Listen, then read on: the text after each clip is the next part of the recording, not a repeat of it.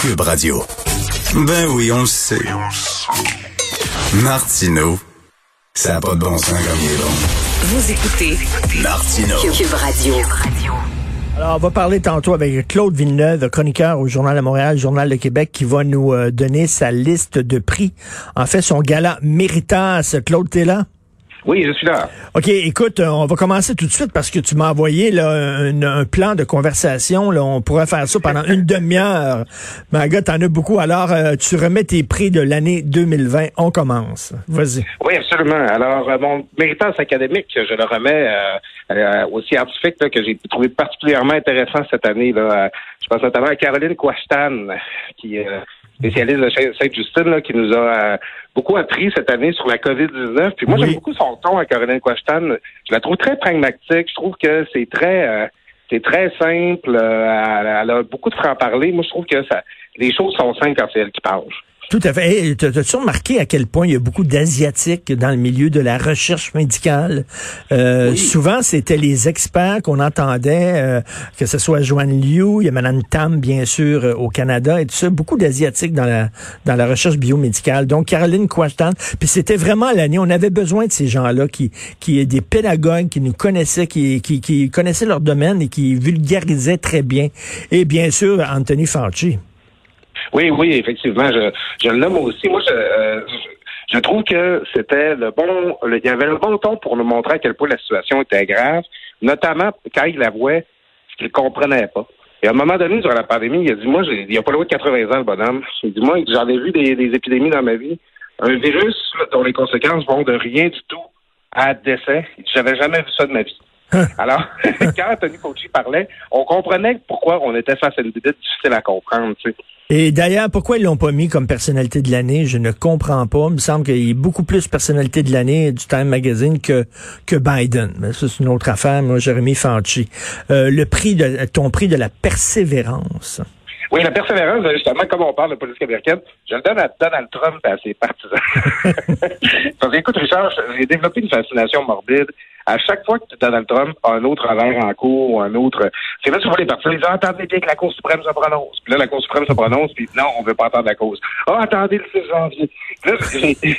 J'ai- toujours hâte de voir ça va être quoi la prochaine échéance pour qu'ils puissent continuer de penser que leur poulet va s'accrocher. tu sais. Il lâche pas, hein? Non, puis c'est en fait, on a de la, moi j'ai de la misère, mon cerveau a de la misère à concevoir un scénario Trump, je dirais par dire, ah, ok, vous savez quoi, j'ai perdu, bonne chance à sais, ça, c'est, comme en dehors de ce qu'on comprend du personnage, puis euh, on a l'impression que le, le show va continuer jusqu'au 20 janvier puis au-delà. Là. Ben oui, tout à fait. Écoute, euh, ton prix peut mieux faire. Ouais, puis mieux faire, je le donne à Justin Trudeau, parce que Justin Trudeau, euh, tu sais, on l'a, on l'a, souvent dit cette année, ah, le fédéral est là, il est présent, il sort des chèques. Mais justement, c'est qu'avec le gouvernement fédéral, c'est tout ce qu'il y a à faire, imprimer des chèques, c'est tout ce qu'il y a à faire, donner de l'argent, là, puis ils sont bons à ça, c'est correct. Mais quand c'est des choses, là, euh, il y avait des choses plus compliquées, là, comme fermer les frontières ou assurer les Mhm. approvisionnements médicaux, c'était un petit peu plus compliqué. tu sais. Puis là, euh, c'est la question du vaccin présentement qui nous occupe. Justin Trudeau a réussi à obtenir des doses de vaccin à la fin de l'année, puis c'est un bon coup pour lui.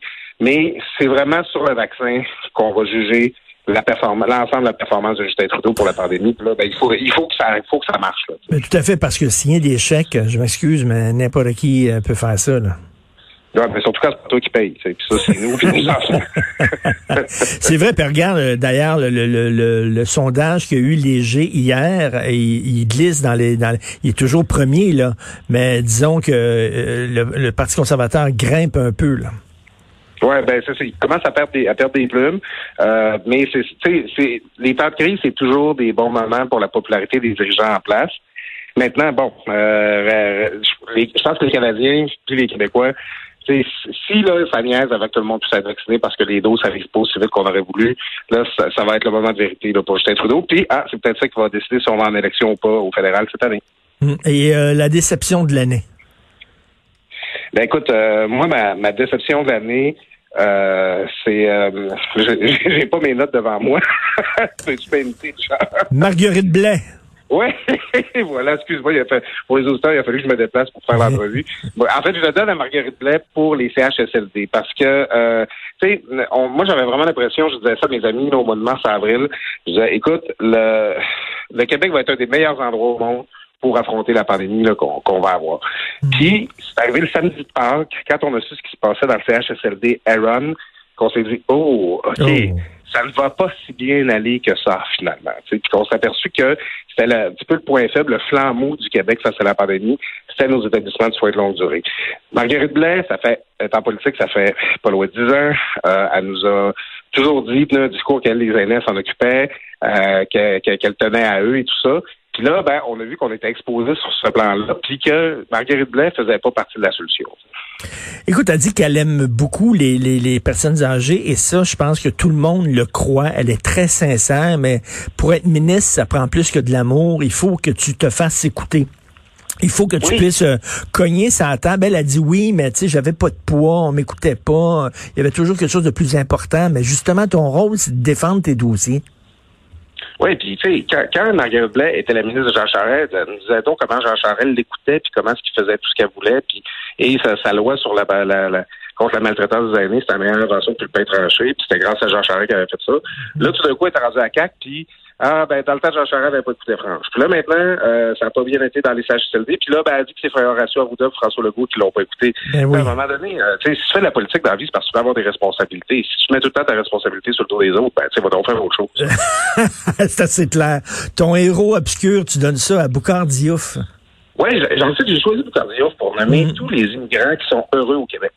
Mm. Puis moi, je trouve qu'on les entend pas. Dans tous les débats sur la laïcité, l'intégration, euh, le racisme, tout ça, euh, les, les gens là, qu'on qu'on voudrait jamais entendre, c'est les, les, les gens qui sont venus vivre au Québec qui disent ben moi je suis heureux au Québec. Ben oui, tu sais, il y a du racisme comme partout ailleurs, mais c'est une société qui est accueillante, qui est tolérante, puis j'ai eu des belles expériences ici, puis je suis heureux de participer à la société québécoise.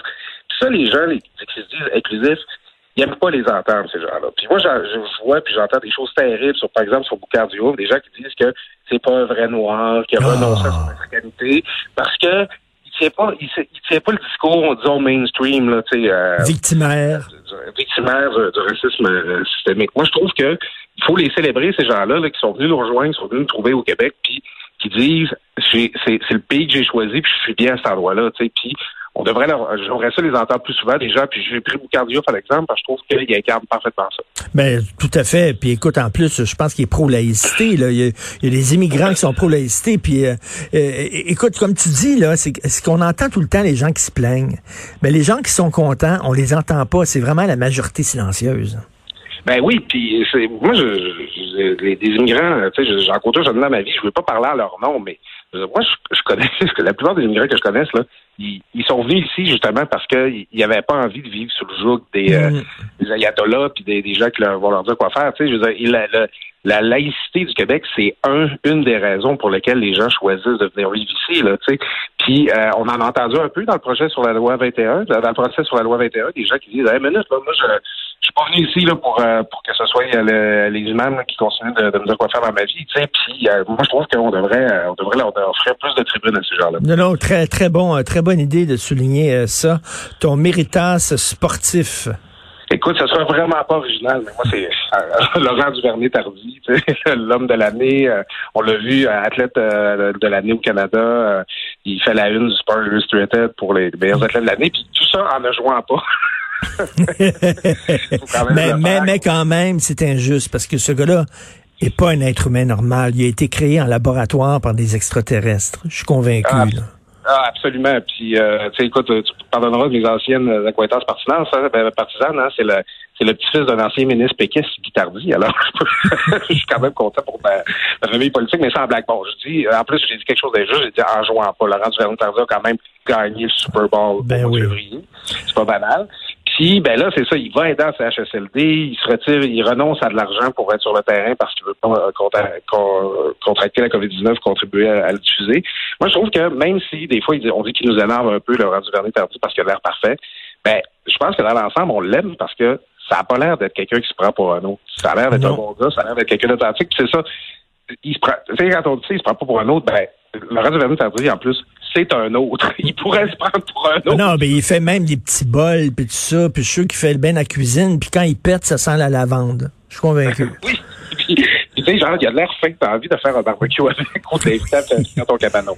oui, on voudrait tous prendre une verre- un verre avec lui. La meilleure blague de l'année. La, écoute, moi, j'ai ri à, à, à, m'en prendre les comptes, à être obligé de, de peser sur tout sur mon enregistreur numérique quand euh, nos autorités nous ont recommandé la monogamie pendant la pandémie.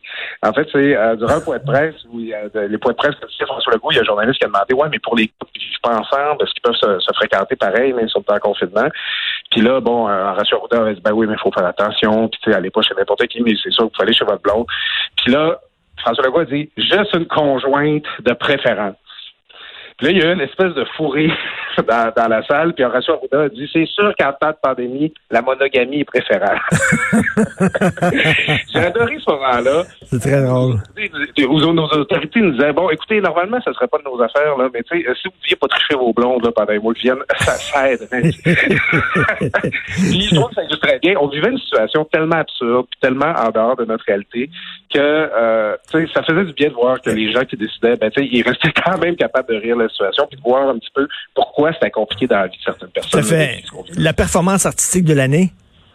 Écoute, si vous suivez pas ça encore, Damien Robitaille, qui fait l'artiste franco-ontarien, c'est au Québec depuis 2003, qui fait à chaque jour une chanson qui met en ligne avec où il apparaît le multi-instrumentiste avec son piano, son bass drum, son tambourin et sa chienne Suki qui apparaît à l'écran. Écoute, ça a fait le tour d'Hollywood. Euh, Jennifer Garner et Edge Wood qui partagent son excellent pump-up de jam. Moi, ça fait partie des choses qui m'ont tenu de bonne humeur là, durant toute l'année. Puis si on a des auditeurs qui ne connaissent pas encore, chez vous, Damien Robitaille, il faut que ça fasse partie de vos incontournables à tous les jours. Oui, c'est le fun. Il y a des gens, Mario Tessier qui faisait des gags aussi, des sketchs sur Internet, il se déguisait, puis tout ça, puis il me faisait rire au bout.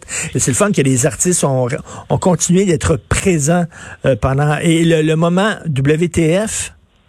Ben écoute, moi, je veux toujours me rappeler le moment où j'étais sur ma sur ma terrasse puis que j'ai vu que Safia Nalin accusait euh, euh, Pierre Morin de l'avoir mordu dans un bar. J'ai dit, OK, I'm done with this world. J'ai vu tout ce que j'avais à voir. Je suis prêt pour la prochaine étape, la prochaine dimension. Écoute, c'est c'est des deux stars qui appartiennent à des univers tellement différents, qui ont tellement pas la même base de fans. Puis j'imaginais tellement les madames à la maison qui, qui voyaient ça. Qui disaient, ben là, Marie-Pierre, elle aurait jamais fait ça. Ben... Puis Marie-Pierre Morin qui a admis le lendemain que, euh, bon, euh, ça, souvenir d'une soirée où il y avait des vapeurs comme ça. Ce, ce moment-là, ce qu'on s'est dit, OK, il n'y aura pas juste la pandémie au bye-bye cette année. Eh non, écoute, si tu m'avais dit un jour que Marie-Pierre Morin mordrait la cuisse de Safia Nolin, euh, j'aurais dit, voyons, arrête de prendre la drogue. Tout à fait. Écoute, excellent gala, Méritas. Bon temps des fêtes, mon cher Claude. On se reparle en 2021. L'année va être beaucoup mieux que celle-ci. Merci beaucoup, Claude. Bonne joyeuse fête à toi et à toute ta famille, Richard. Merci, salut. Martino, souvent imité, mais jamais égalé.